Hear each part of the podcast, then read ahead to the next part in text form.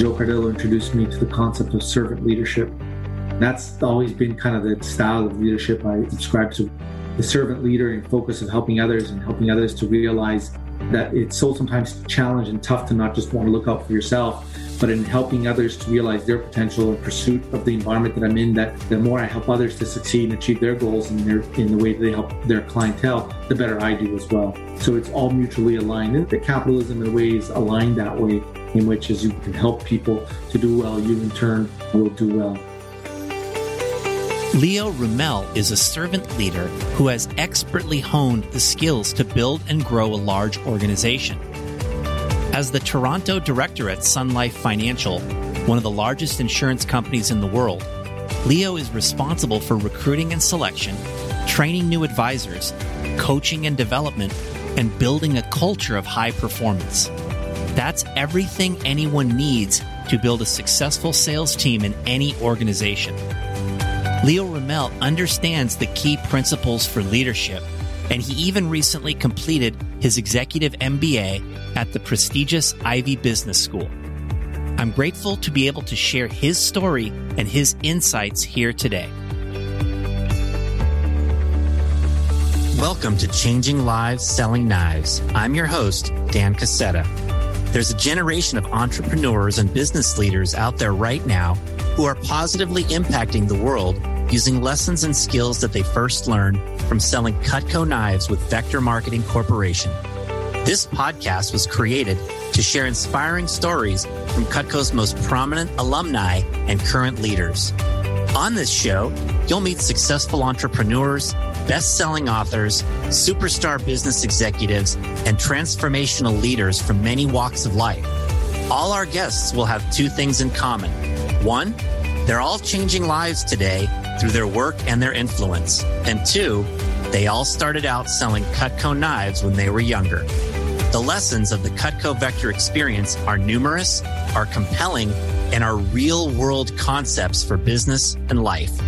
Through hearing real life stories and hands on experiences, you'll gain insights that can help you in whatever it is that you do in life. Thanks for pressing play. Let's get on with today's episode. Hello, everyone, and welcome to the podcast today. My guest is Leo Ramel, and I'm very excited about this conversation because uh, this goes way back a number of years with Cutco. Leo started with the company in 1998 in Canada.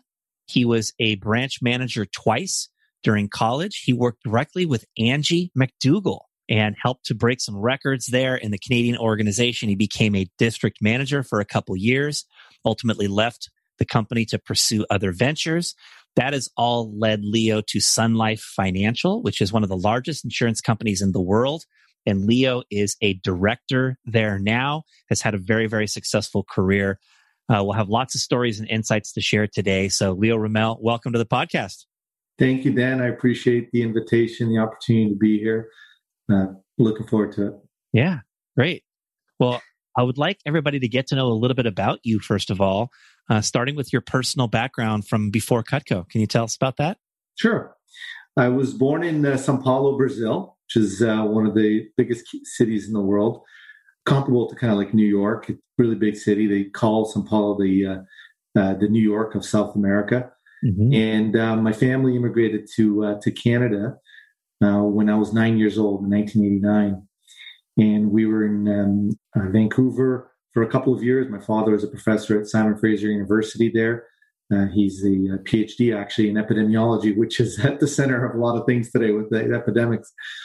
But uh, then uh, we moved to Calgary, and uh, we were in Calgary, and where I spent most of my life, and actually where I started with Cutco as well, before being uh, uh, recruited into Sun Life, and then with Sun Life moving across the country to Toronto, where I met my wife, and now I have uh, been married and two kids, and, and li- living uh, the exciting life up here now in the, in the big smoke, as they call it. living the dream, living the dream in Toronto. Yes, yes, yes. Yeah, that's cool. So you're originally from Sao Paulo. Wow. Yes. Yeah, yeah. that uh, to say uh, you know, a big city is an understatement, right? I mean, 20 plus million people there. That's right, sir. Uh, in Sao Paulo. So amazing. Yeah. And you found Cutco while you were in uh, Calgary. Is that right? Yeah, I was in high school and I was looking to make some money, and and uh, I, I, answered a, the little ad in the paper. Uh, I don't even remember how much it was per booked appointment or what it was, and I just remember, hey, this looks interesting. And then it was I went into the office, and uh, Vonnie Fast was the uh, the manager at the time, and Vonnie Fast. yes, yes. And I know a lot of people don't know she used to be a manager. Yes, but uh, I was uh, 17 years old at the time, and it, you couldn't sign a, a, the rep contract at that time when you're 17. So uh, she was very kind. It was a very warm uh, pre-interview, and uh, she gave me her card saying, uh, you know, thanks for coming in, but come back when you're 18. So then I'd gone on an exchange trip with Canada World Youth, and I ended up living in Prince Edward Island and in Egypt for a while on that exchange. But it was an amazing experience. And then when I got back and uh, started university, and I again needed a part time job, and I remembered I had Vonnie's card, and I called it, and uh, that office was now ran by Angie McDougall Buckingham. That's now McDougall, and that's how I got started uh, as a rep. And I, uh, you know, very fond memories, Dan. Very fond memories. I mean, I remember on day two training, trying to sell uh, Angie and the the training manager at the time, Kieran Buhner Carmen Buhner on uh, why I should start selling on the second night. I, I didn't want to lose any more days. I need to get going. You know, give me the sample kit, right? I got I got to go. I got to book meetings and you know. And I remember there was uh, some contest on uh, you know you call in your first sale. If you're the first one, you win some kind of a I think it was like a peeler or something like that. And I was so I, was, I had meetings booked uh, right right after training on day three, and I went out and I think I was the first one to call in, and I won the peeler and as I sold the homemaker on my first uh, on my first demo. That was my best friend's dad, and uh, you know it's funny because as I was selling it, my best friend is right behind me saying, "Don't buy it, don't buy it." as you know, it's an excellent product. He ended up buying it, and that was my first sale, and I got the peeler. And then went on. Uh, that was my, my first month. I, I, I, broke the sales record in the Calgary office in February of '99. Uh, actually, it was February of 1999. I broke the uh, the February sales record for reps across Canada. Wow. And uh, and that was uh, so I was off to a fast start, and then I kept on doing demos and you know growing uh, in the in the promotions and and of course uh, I would then uh, you know see Angie's assistant managers doing recruiting interviews and thinking, hey, I can do that, I can do that, and you know also wanting to get more experience. And I uh, ended up being recruited into the assistant manager shadowing or assistant manager training or program that she had, and I went through uh, through that shadowing, role playing, uh, uh, doing the recruiting interviews, and and then uh, trained up uh, to open up my first branch. It's cool to hear about just the great success you had right out of the gate. I mean, you broke a sales record for you know the month of February as a as a new sales rep. You had a lot of great results right away. I believe your background with selling goes back to before Cutco. Didn't you have a story about? Oh uh, yes, yeah, the uh, NBA cards. Yeah, and it's interesting because NBA cards now with blockchain. I just saw Anthony Davis's rookie card went for over a million dollars on some. Uh, I don't know if it's eBay or whatever. But anyways, when I was 11 years old, I uh, had collected a whole bunch of NBA cards, and I had a whole collection of it. And I would sell all my because you'd buy a package and you'd have doubles, right? Right. And uh, you know, a couple people I knew would throw out their doubles, and I would just say, "You know, give them to me, give them to me." He's like, "What are you gonna do with the extras? You already have this one. This one's this one is an Evan pack." And I would collect them, and then some of my friends that weren't collecting, and I was trying to get them into collecting, I would sell them the packs to make it easier for them to build up their own. So I kind of got a mini little business there. You know, it's funny. I got a, a family picture of me on a beach in Brazil when I was four or five years old, and you know, and I'd gone into the beach, collected a whole bunch of dead fish, and I put it on some a piece of uh, um, palm tree trunk, and I was playing with my my sister and my parents that I would sell the fish. You know, so I, I kind of had this notion of commerce ever since my dad's a doctor, my grandpa's a dentist. So I, I don't know if it comes from family, but it just kind of came with it and, the, and is attracted to commerce early on. Yeah, that's so cool. Yeah, I like it. I like it. Tell us about uh, your your branch experience and your other management experiences. Yeah, so my my first branch experience, I ran a branch when I was 20 years old up in Grande Prairie, Alberta, which was about an eight hour drive north of Calgary, a little town or city, I should say, of 50,000, 60,000 people. Amazing experience here at 20 years of age. First time going to live away from home to go spend the summer uh, putting ads in paper on newspapers and recruiting people to sell knives. I mean, that's you, know, you think about it 20 years ago doing that, but but that's what I did. And you know, Angie it trained me up for it.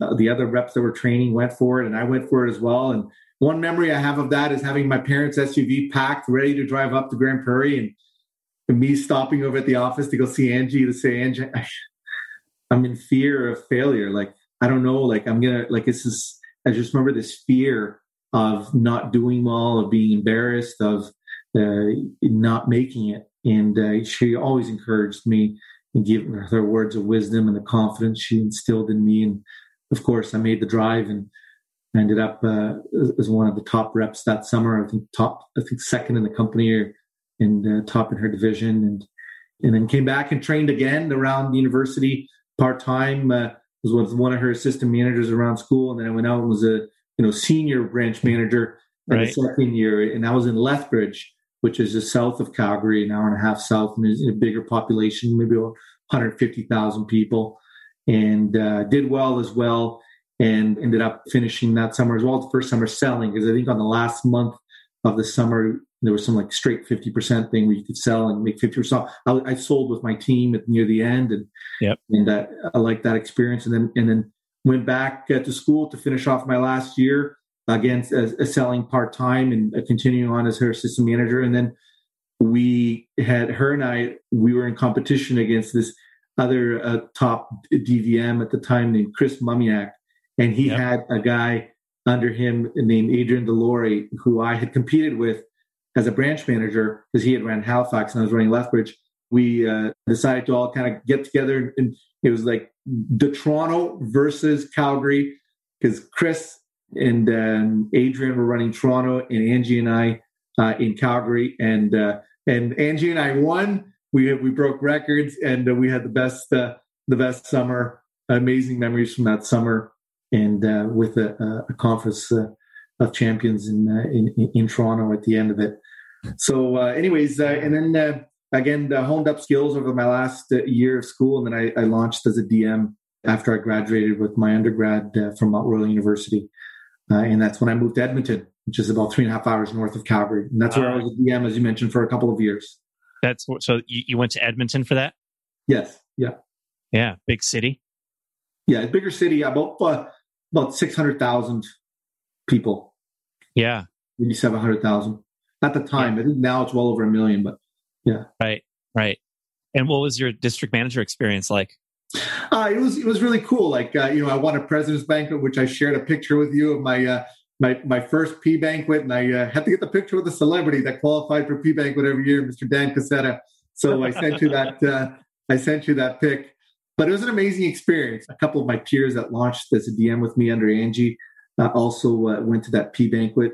Uh, one of them, I know you've, uh, Shannon Smedella, I know you've interviewed her for this as well, was one of them. And so I, I remember that experience. I remember, you know, winning uh, uh, some awards. I remember in particular, you know, I, I, still have this booklet of all these cards that I've received and over the years from reps and managers, and of course the uh, a few cards from Annie and Joe Cardillo. And uh, you know, I have one that kind of one of the ones that influenced me the most. I, I still have today was one that I that I won from and Angie was after it was an SLC push uh, for my first SLC that was in Arizona, and there was different categories. And in one of the categories, I had won an award from my category, which in my category I was the only one that had won that from the Canadian team. And of course, we had all Team Canada jerseys and stuff. We went in style, right? Team Canada hockey right. jerseys. Exactly. Right? yeah was a lot of fun. Uh, we would have as a Team Canada. Anyways, Angie wrote me this this really nice card that I, reviewed, and one of the things I always throw me about that about that card is a quote she put in there that said that near, near the end she puts in that Leo, you were always you were made to run a kick-ass office. And it was interesting, you know, that I always held that in my mind because in, in the work I do today, it's in a lot of ways similar to the work I did as a DM in recruiting, training, developing people, managers, but they're just licensed for investment in insurance uh, with the financial regulator here in Ontario uh, to give uh, advice as it relates to retirement planning, insurance planning, estate planning, and such. But a lot of the skill set uh, is transferable. uh, and I still apply a lot of that today. Yeah, that's great to hear. Let's hear about what you feel like are the most valuable lessons that you learned during your time selling or managing with Cutco that uh, have been transferable into your you know your career after Cutco. One of the main lessons I'd say was discipline, because you have to be disciplined when you're in a 100% commission based environment. It, and that's how my advisors at Sun Life operate. There's no salary for my new advisors, just like uh, as a rep, you know, there is no salary, you're on commission. So you have to be disciplined to be able to be, get the results and discipline around time and focus as it relates to the activities that are necessary for you to be able to generate the meeting flow and to generate the face-to-face activity that's necessary. You know, now I know it's through Zoom, but that's necessary to do the demos or do the client meetings. Uh, that's completely uh, transferable. Uh, the other part of it is being a good listener. You know, uh, part of the, a lot of the sales success has come from being a good listener and asking open-ended questions and truly listening to a prospect uh, or a client's uh, needs and trying to legitimately understand those needs so that we can be able to accommodate with the solutions we have so that we can be able to enhance their lives, you know, be it with Cutco with a much better product than what they have in their kitchen, or be it with some of the financial solutions we have on our shelf at Sun Life and the partner companies that we represent. Yeah. How do you find yourself maintaining discipline and accountability in your own life? A lot of it, I think, is purpose and motivation around what your your my goals are and what I'm looking to achieve. As a as a new rep or as a as a BM, you know, I wanted to win. I wanted to be able to be uh, successful, and so I wanted to be able to learn from others that were successful. And I remember once I had to do a talk about uh, you know success and why I wanted to be a DM. And one of the things that came out of it, and I was preparing for it, is is that I wanted to be like Angie because I saw how successful Angie was and how she spoke and her confidence and how she helped people to be in a better position, how she gave people confidence. And, and I wanted to do that for other people. So that really inspired me. And so that kind of helps to, to motivate and align with my purpose, which is to help people to be in a better position. And through that success, I will do well. And that's yeah. how commission based environments or team based environments have worked well for me in my life yeah. Uh, because of that focus. I love that connection to purpose that helps keep people disciplined and accountable today, right? Really understanding why we're doing what we're doing. What are the long term gains we're going to get from what we're doing? That all makes a whole lot of sense. You also referenced being a good listener as one of the most valuable lessons you've carried over to this day. How do you work with people who do, don't, you know, have naturally good listening skills? Because I do think that uh, as people's personalities evolve, certainly people who are more extroverted and, and enjoy talking to others and telling stories and things like that, I feel like they have to work to develop good listening skills. It doesn't naturally happen with people. And the, the vast majority of people who succeed in sales fall into that category. And so, how do you work with people to develop their listening skills? Yeah, it comes with it comes with practice and and uh, there's sometimes uh, you know you can be there but you're not really listening so there's some act there's an active component to listening and you the, the, idea of being an active listener stands out and sometimes it's about hearing what, what someone said and just repeating it back to them just making sure that this is what you were in other words you mean xyz or uh, in, you set it like this so the way i'm hearing it or i'm envisioning it is like that uh, to make sure that there's the alignment there and that people are feeling like they're being listened to or it makes sense to them that what you're saying is aligned with where they want to go or what they're choosing to be able to discuss next. So yeah. I find that it's challenging. I can share with you that I've had my personal, I've had my challenges with listening over the years because sometimes, you know, I would, I would assume or, you know, that I already know what the person is saying, but that's not necessarily what they meant. So you, you got to some dial it back and, and check back. And I think it's an art that is I'm going to maybe venture out and say it's not something I've perfected it. I think it's an ongoing piece. The the art of listening is a, is an ongoing, lifelong pursuit. Yeah, for sure, it is. And just your point about active listening is, I think, the first key is that that people are aware that listening is important, and so they are actively pursuing being a good listener. They're using their body and their face and their eyes to acknowledge the person that they're speaking with and and also trying to gain that understanding that you shared right? Repeating back what someone said as an example of uh, attempting to gain and display understanding. And that's a a good strategy as well for that. So tell us uh, about your career after cutco leading up to sun life. So another interesting story after i left cutco in edmonton i moved to brazil i had this thought in my mind that i needed to give brazil i was 23 years old at the time I had to give Brazil since I was born there and, and, left when I was nine. I had to give the chance of working in Brazil and developing something in Brazil an opportunity. So I started a business there with a, a childhood friend of mine who's in the hair business. uh, we were distributing products that we were importing from LA, actually, from a, a hair salon in, in, on Rodeo Drive, actually, and had a whole bunch of products. And we were importing it into Brazil and distributing to different salons in Brazil. And it was an interesting business. I ran it with a childhood friend of mine for about eight to nine months, but then eventually we ran into a cash crunch and we couldn't turn our receivables into cash. And I ended up uh, uh, having some uh, the idea that I, I, wanted to come back to Canada. And I came back to Canada and started working with a friend of mine who used to be a manager at Cutco as well, Sandy Rosen. And a guy, he, by the way, he was the MC at my wedding. He's very good friendship. A, guy I met competing when we were both branch managers at Cutco. This is in my first uh, branch year. And uh, so lifelong friendships, another big value of the experience of Cutco. And uh, Sandy was working with this company that did circulation marketing. And he had gotten so well with the Calgary Herald contract and Edmonton Journal contract for newspapers that they promoted him to run the contract in LA to take over the LA Times. And it was a big opportunity for him, but he needed somebody to take over Alberta for Calgary and Edmonton that he felt was appropriate. So he brought me, and that's kind of how I winded the business down in Brazil and moved back to, to Calgary and started working with that business. But then after about a year or eight months, that business was shifting, and uh, I uh, decided to make a change after meeting the Sun Life manager at a trade show for franchisees, and he was there trying to recruit advisors, and I was there covering for a sales rep for the Calgary Herald that couldn't come in, so the trade show booth wouldn't be. Uh, uh, you know, without anybody working it. And while I was there, I thought, you know, I'd make some money. So I approached him for a customized Monday to Friday financial post deal for his 50 advisors. And him and I struck up a rapport that he felt he wanted to bring me in. And normally, 90% of managers that join Sun Life have to be advisors first, excel as an advisor, and join.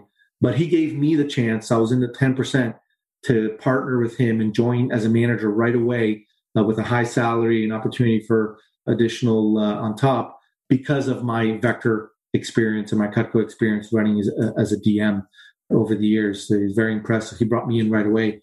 And I became a manager in the financial services companies, big like Sun Life, and when I was 25 years old. And I've been with them ever since. This is my, I just completed 15 years at Sun Life uh, at the end of 2020. 15 years in management. I love that your vector skills helped you get an elevated role right away with Sun Life. That's really cool and also that uh, the connection with the former branch manager that uh, you had had that you know who recruited you actively got you to come back from brazil to canada to to uh, work with him that's uh that's yeah, cool to hear as well and it's interesting because even though we went both separate ways when i joined sun life and he stayed with the business we we maintain a good friendship and i attest that the ability for us to overcome that adversity and that challenge at the time where we went separate ways in the business uh, to our friendship in our history through Cutco to the point where, like I said, he he was my MC at my wedding. Yeah, that's so great. It just really speaks to the power of some of the things that are gained in Vector that are you know not necessarily uh, evident right away. The relationships that we have, the connections that we establish, right? And then just your ability to present yourself in the way that you did with the manager there at Sun Life who brought you on in that elevated position. Like that says a lot about, you know, the the skills and the experiences that you were able to to have during your younger years as a Cutco rep and branch and district manager. That's very true, Dan. I, I have to attribute it to that. Yeah. So then for many years at Sun Life, you were responsible for recruiting and selection. And you also had a major responsibility in maintaining the culture in the sales side of the organization. I would love for you to share just some of your key philosophies or key strategies that you employed in either the recruiting side or in the culture building side of what you've done. So recruitment at Sun Life to bring on an advisor, it's different than bringing on a rep. It's it's not a one week recruitment cycle. It's a, it's a six month, sometimes one year recruitment cycle to land somebody. You know, obviously we, we target three to six months, but often ends up being more than six months because there's licensing involved and we have to prepare somebody to eventually join the company. And there's uh, uh, joint work involved as well, similar to what we uh, we would do at Cutco. With, uh, what would you call it? Um, joint demos. Uh, field training. The field training. Thank you. Thank you. Field training. Uh, so we do some of that. We have a senior advisor take on a junior advisor, and they watch. So a lot of the recruitment that we do at Sun Life is based on connecting with the individual, assessing their skill set, assessing their aptitude for an entrepreneurial role so that they could look at being in business for themselves, but not by themselves, which is also a line, by the way, that we would use, I remember at Cutco. Yep. Right? And the idea being that there's a, a, an umbrella organization like Sun Life that's there to provide the brand and support and the training and the know-how, including, by the way, now leads more than ever before because of the digital presence.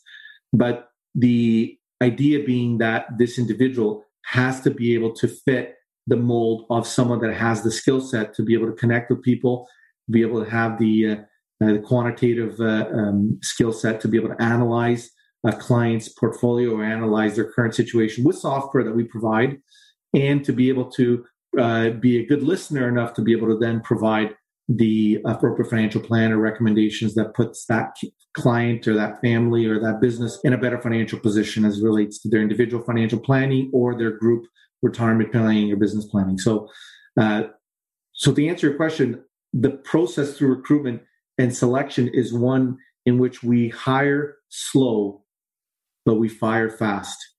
In other words, we take the time up front to really allow someone to make an informed decision that they want to move into this career because training is one of the largest expenses we have, Dan.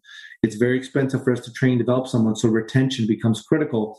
And right. we we have found that retention and uh, a long uh, recruitment cycle as it relates to multiple meetings and uh, in checkpoints that make it really clear of what the expectations are and what it is that they're getting themselves into uh, allows us to be able to then hone in from let's say uh, we might talk to 200 people on the role we will appoint one person in the end of it. So when i say that it's uh, to do with the scope of the selection process. So that's how it works at sun life. And then once they join us, they they you know similar to a rep, they'll will launch their practice in partnership with a a direct manager or business development partner that will support them with their onboarding. This is an experienced person. The one that I have in my district is has uh, over 16 years of experience, not just with us, but also with multiple banks uh, in similar financial planning roles uh, in the GTA, so Greater Toronto Authority. So uh, it allows for proper mentorship, so that there's that transfer of skill, that transfer of know-how uh, mm-hmm. so that eventually then they can start to do their demos or their meetings on their own. And then we're just kind of sitting in and watching them and doing feedback uh, similar to what we might do in field training. Where in the beginning, we might, the senior person might be doing it, the juniors watching, and then uh, later the, the juniors kind of doing it, the seniors watching just for feedback and do a debrief. And, and uh, this is what I thought you did well. This is what I thought you could do better. So a lot of those are, are transferable from just the process is different Right. It's a very meticulous recruiting process that takes a long time. Some of the principles that might carry over from recruiting in Vector to recruiting there is that you attempt to paint a very realistic picture of what the job is, what the role is, so that somebody can understand if it fits for them. And you attempt to get to know them well enough that you know if they're a cultural fit for you. And you said you go through 200 yeah, well, applicants or candidates to be able to fill one and and some of that spot. is and I just to be clear, that's mutual selection. So it's not just right. us. Sometimes as part of the information sharing, put the selection exercises that we put them through, they're designed to auto auto deselect as somebody goes through the process because the process is designed that way so that we find it could be the best career in the world, but only for the right person. So our objective is to find through these checks and balances to determine if the person is really in it for the right reasons. So again, going back to purpose, right? Because as you know, the financial services is an industry where someone can do very well. They can build up a large practice, very similar to how a dentist or a family doctor can build up a practice. you could do that within financial services and investment and insurance practice uh, that's focused on families and business owners. So to be able to find the right person that has that kind of combination of multiple skill sets and entrepreneurialism and adherence to compliance or protocol, there are multiple things that we're, we're looking for. So we do these checks and balances to make sure the person fits what we're looking for. Because like I said, the investment is significant as it relates to training and development. For out of those 200 names we might talk to, the one that gets appointed, we can comfortably invest those dollars because we know they've gone through that process. Yeah and then yeah in the training process there's a lot of hands on as you said there's a kind of a field training element to it to help make sure somebody you know starts out correctly and learns the skill set gets to observe people who are highly successful at what they're doing and so that's part of why the recruiting process has that sort of meticulous element to it. Yes and the support in the field when actually doing the meetings it comes from that direct mentor our business development partner, but also from other specialists in different areas because there are other areas within the kind of work that we do as relates to particular areas like estate planning, or if a particular client is a small business that's now growing, they want group benefits or a group retirement plan that could be just a group, uh, you know, IRA or group RSP here in Canada we call it, which is sh- matching with their employer uh, and auto deducted, or perhaps it's it's a medium sized business that's now looking to set up a pension plan and right. Sun Life has number one market share in group benefits and group retirement plans in Canada. So it's a well known brand. As a matter of fact, after the Royal Bank of Canada, it's the second most recognized financial brand in Canada. So that's another reason why we, we need to make sure we select the appropriate person because they become the face of Sun Life. They carry a Sun Life business card and they become the face of Sun Life to, to the marketplace. So we need to also make sure that person fits the, the, the parameters and protocol that's that we adhere to. Yeah, and, and as an advisor who's selling services, of this sort, it seems to me that it's like the diametric opposite of a one size fits all type of sales approach. Like every customer literally has a different circumstance than every other customer. I mean, if, if a representative in your company has a hundred clients, there's a hundred different tailored programs to cater to each of those clients. and so the, the, the, the, advisor really has to be able to develop a, a, a way of listening and understanding and then advising people really specifically on what their needs are. That's correct, sir. And, and a, a lot of the financial planning is life stage based. We know that through certain life stages, most clients are typically at a certain stage and what we know that what their priorities are likely to be. And we talk to those priorities as part of the planning. But to go to your point, it's very needs based, Dan. It's it's not just a product piece right? It's very needs based, it's holistic in nature. It's through that conversation, being a good listener, that we develop the financial plan that helps them. And sometimes it can be very basic, like just helping them budget at the beginning because they've never done a budget.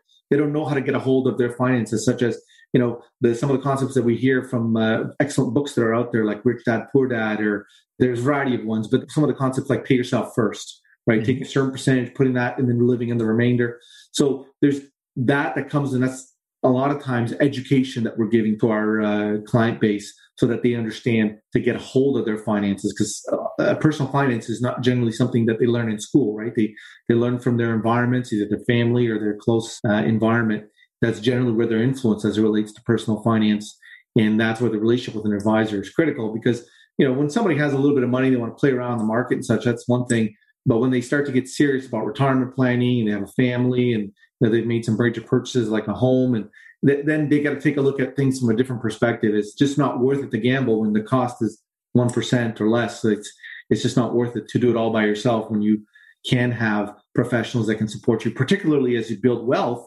There are tax uh, optimization strategies that a full service financial planning firm like ours can put them and their family in a better position uh, without any uh, issues down the road. Right. I love that, you know, what you're doing is it's selling, but it's, if there's a consultative feel to what you're doing. And Absolutely. it's not like the oftentimes the stereotypes in selling is a, that it's a combative, you know, one wins and the other loses type of uh, approach, which is completely anti to what we try to teach and promote here at Cutco. And it's obviously the opposite of what you're doing there as well. And I just feel like if you're a Cutco sales rep listening and you can begin to develop more of a consultative feel when you're working with a customer and realize that your job is to help the customer to get something that they want, to find out what their needs are, to advise them, and then help them make a good decision. That's really what selling is in the big picture, right? Is it's not attempting to get somebody to purchase something they don't want or don't need. Absolutely. It's getting to know them, finding out what their needs are, providing your expertise that you have over many years of training or in Cutco over whatever, not as many years, but weeks or whatever of training. You're there to provide that expertise to the customer and then help them make a positive decision. I just like that whole feel of how you uh, you're creating your sales approaches. For sure. And, and, the other piece around culture, just to kind of round that out, you know, a, lot of quotes that I stand out to me, quotes that I first heard of at Cutco and uh, there's uh, aspects like, uh, you know, attitude is 100% of everything. There's 10% of life's what happens to, you. 90% of life is how you react to what just happened. And, uh, you know, the, these quotes kind of stand out in my mind. But One of the ones that's kind of the most applicable is people don't care how much you know until they know how much you care. And again, that's another one that I learned at Cutco and uh, that I talk about my years at Sun Life because it directly applies to working with people.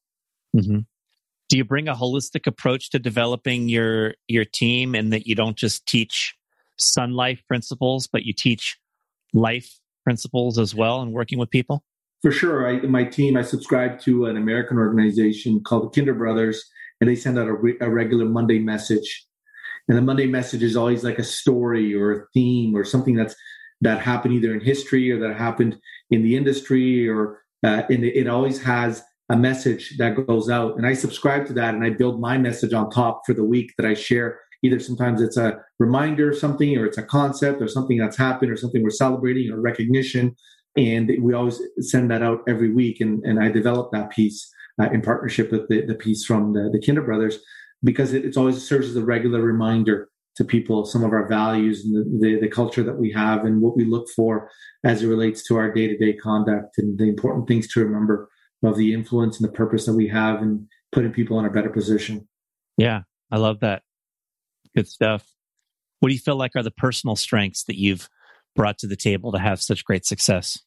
You know, personal strength, you know, Joe and Angie always told me over the years, they've always found me to be someone that's very confident. They've said it many times and I always stand out. That always stands out to me as something that I focus on retaining is that confidence um, to be able to show the way, so to speak, or uh, be able to instill a path forward for uh, within logical means that for us to be able to work towards or uh, aim for. And that's, I think, helped me as a, as a leader at Sun Life. And I can attribute some of that from my years of practice at Cutco and doing, you know, countless recruiting interviews and trainings and, and helping people to kind of uh, see that path and pursuing this strategy or uh, this tactic and then realizing the success they have from following through on it. Yeah. It sounds like you're describing confidence as a, a, a form of vision of being able to see where it is that you want to be or helping others be able to see where it is they want to be. And then also being able to help them connect the dots from here to there. And I think that in Cutco, our reps get a chance to practice that so often through setting and achieving small goals, right? You get from zero in sales to, you know, field sales manager by setting and achieving lots of small goals along the way, weekly goals, push period goals, sometimes it's daily goals, right? And you learn that process of getting from point A to point Z or Z, as you would say in Canada. Yes. Um, by taking little steps along the way. And we, we learn how to establish a vision and how to promote a vision and how to help others see a vision. And, and that's, uh, that's all part of the process to help build a team and build a team that's successful. Absolutely. Yeah. And then you went back to school, I understand, uh, at age 40 for your MBA. Why'd you do that? Well, you know, again, that Joe Cardello, who um, is a, is one of my mentors, I can say, him and Angie have had a significant influence in my life. And it's interesting because I always remember Joe had gone to Ivey Business School to do an executive MBA when I was a DM, and he was a national sales manager for Team Canada when he did it. And it always stood out to me that, that he went back to school to do it. And it's so interesting to me. And as I was looking and talking to my own family, and some of it is a combination of family suggestions to be able to look at challenging myself in my mid career, to look at positioning myself to be better and, and win in my current role and perhaps any future roles with new tactics, uh, more additional perspective, and a larger network of other professionals that are leaders Uh, in Ivey Business School is known as one of those in Canada. It's depending on which ranking you look at. People say it's number one uh, business school in Canada. It's uh, comparable to Harvard. After Harvard, it's actually the second most published in terms of case. It's on the, they teach on the case method. It's the second most published uh, case uh, provider in the world of universities after Harvard. So uh, it, it's very much on that case method, and the case method allows you to work in a group of six and be able to debate and work through challenges as relates to the business situation. So that gives you a lot of perspective. And uh, I was looking for that perspective and looking to grow. And the CEO of, of Sun Life, uh, who's now retiring, but he uh, sits on the board of Ivey Business School and is also a business an Ivey alumni like Joe. And uh, the inspiration of of what they've done with their careers and the, their growth that they've gone through has kind of inspired me to challenge myself to grow and to fit that thirst for growth as well and desire as well as a personal motivation from my family to also uh, pursue graduate studies uh, since uh, my sister, my mother, my father both have graduates, and including my father has a PhD. So to fit kind of the mold of my family as well, to, to I was the last one to have a graduate degree. That was another motivating piece. That was a factor of uh, going back to school. So, you know, like I said, I consider it mid-career. I think I got another 25. I hope I have another 25 years at least. I can even imagine retiring. I, I hope to work at least till I'm 70, but uh, we'll see. Uh, we'll see how things uh, pan out. Yeah. Well, it's cool that you like what you do and you want to keep that going for the long term. And and kudos to you for taking on such a great growth opportunity there with Ivey Business School. That uh, that's pretty cool. And you know, you, you, talked about wanting to to keep working for many years, and the, the theme of our podcast, Leo, is changing lives. And you know, as you look into these next 20 years of your future, you know, how do you aspire to change people's lives through what you do? my number one way would see to help people be in a better position for themselves to realize their potential. I think that's where you know, I, I, read again. Joe Cardillo introduced me to the concept of servant leadership, and there's uh, if anybody wants to read, there's uh, the author that coined it is uh, Robert Greenleaf, and there's a book out on servant leadership, and and that's always been kind of the, the, the style of leadership I, I subscribe to. Obviously, I, I, want to lead by example, but the servant leader and focus of helping others and helping others to realize it's so sometimes challenging and tough to not just want to look out for yourself, but in helping others to realize their potential and pursuit of the environment that I'm in that the, the more I help others to succeed and achieve their goals in their in the way that they help their clientele, the better I do as well. So it's all mutually aligned, and the capitalism in a way is aligned that way, in which as you you can help people to do well, you in turn will do well. So that's kind of like the number one way is to help others realize their goals and help others realize their potential. To do that, you need to be able to be a good listener. Going back to listening, right? To really truly understand the people that are that uh, you're in front of or that you're talking to. Yeah. working with. Well, it seems like uh, you have refined your leadership skills over your many years of your career, both uh, while in Cutco and after in Cutco. I'm sure you uh, your listening skills are on point, and then the way that you work with your team seems to me to be, uh, you know, really of a, of a style that works and has helped you to have such great success. I just love what you talked about, you know, the servant leadership element and helping people realize their potential. You're doing good work for your employees and people under you at Sun Life. And in, in turn, they are all doing good work for all the customers and clients that they serve and helping everybody else to be able to uh, have the most positive situation for their financial lives. And so just seems like a real positive cycle that you have happening there in your business and in your life. Thank you, Dan. I appreciate that. I uh, love the opportunity uh, to be here and to share with everybody the influence that the experience I had with uh, with Cutco has had in my life. And thank you will never be enough. I mean, it's amazing just answering that little ad. And uh, thank you to Vonnie for uh, giving me your business card so I would uh, call things back up when I got back from my exchange trip because it was quite a ride and it's helped me a, a lot in my life. Yeah.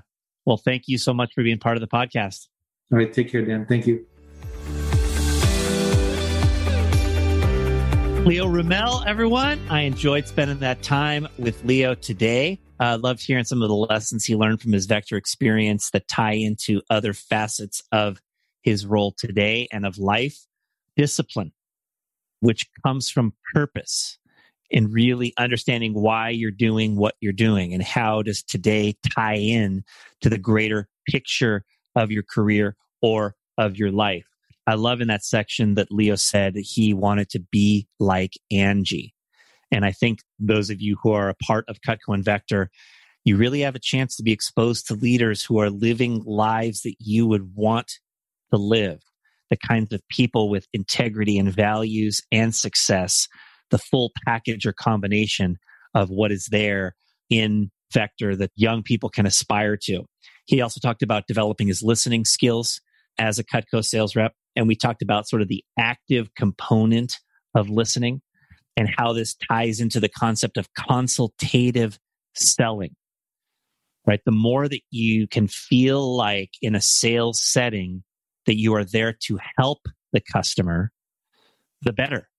Right? You're not selling is not trying to get someone to get something they don't want. That is not what it is at all. Selling is getting to know someone, building a connection, asking questions, learning about them, finding out what they need, making your prescriptions as the expert in your field and being able to advise someone what you think they should do, and then helping them to feel comfortable saying yes and proceeding. And that process is a process that Leo learned in Vector, that Leo carries over to what he does now in the financial services and insurance industry. I enjoyed where Leo shared about building confidence through having vision, right? There's a Stephen Covey quote that says, All things are created twice. The physical creation follows the mental creation. And when you can have the vision to see the mental creation of your goals, the path from where you are now to where you want to be, that vision provides confidence because you can see the next step and then the next after that and the next after that. And large goals, when broken down step by step, feel easier to accomplish. Confidence grows. Of course, Leo also talked about the importance of servant leadership and having aspirations in your own life and working with others, working with your team, working with your customers, where it's all mutually aligned were the words that he used. And I thought that was compelling. Offline, after we were done, by the way, I asked Leo a little bit about his father being an epidemiologist and some of his insights into the COVID 19 pandemic and the situation that we are still facing today. Leo shared with me that his father has a concern about some of the new variants that are going to find their way into our society and just advised not to be complacent. Not to be complacent. I think all of us are feeling like we're on the, the downhill slope of the pandemic and that uh, there could begin to be a feeling of complacency if people feel like they're really far down that slope. I, for one, have been somebody who was initially quite skeptical about this whole situation and kind of learned and evolved over time and been mostly precautionary and being responsible, as responsible as can be over the last one year or at least the last 10 or 11 months of that year. But avoiding complacency was the insight that Leo shared through his dad that I thought I would pass along to the audience here today as well. All right. I hope you liked Leo Ramel. Thanks for supporting the podcast, everyone. See you next time. Thanks for listening. If you got value from today's episode, please share it with others and consider rating or reviewing us on your podcast player. Subscribing to the podcast is free and ensures that future episodes are automatically downloaded directly to your device. For access to guest bios, show notes, and other resources, visit changinglivespodcast.com. You can sign up there to receive valuable resources for free from people featured on the podcast. And to support our podcast sponsors, visit changinglivespodcast.com slash deals. This is Dan Casetta signing off. We'll be back in a few days for our next story about changing lives.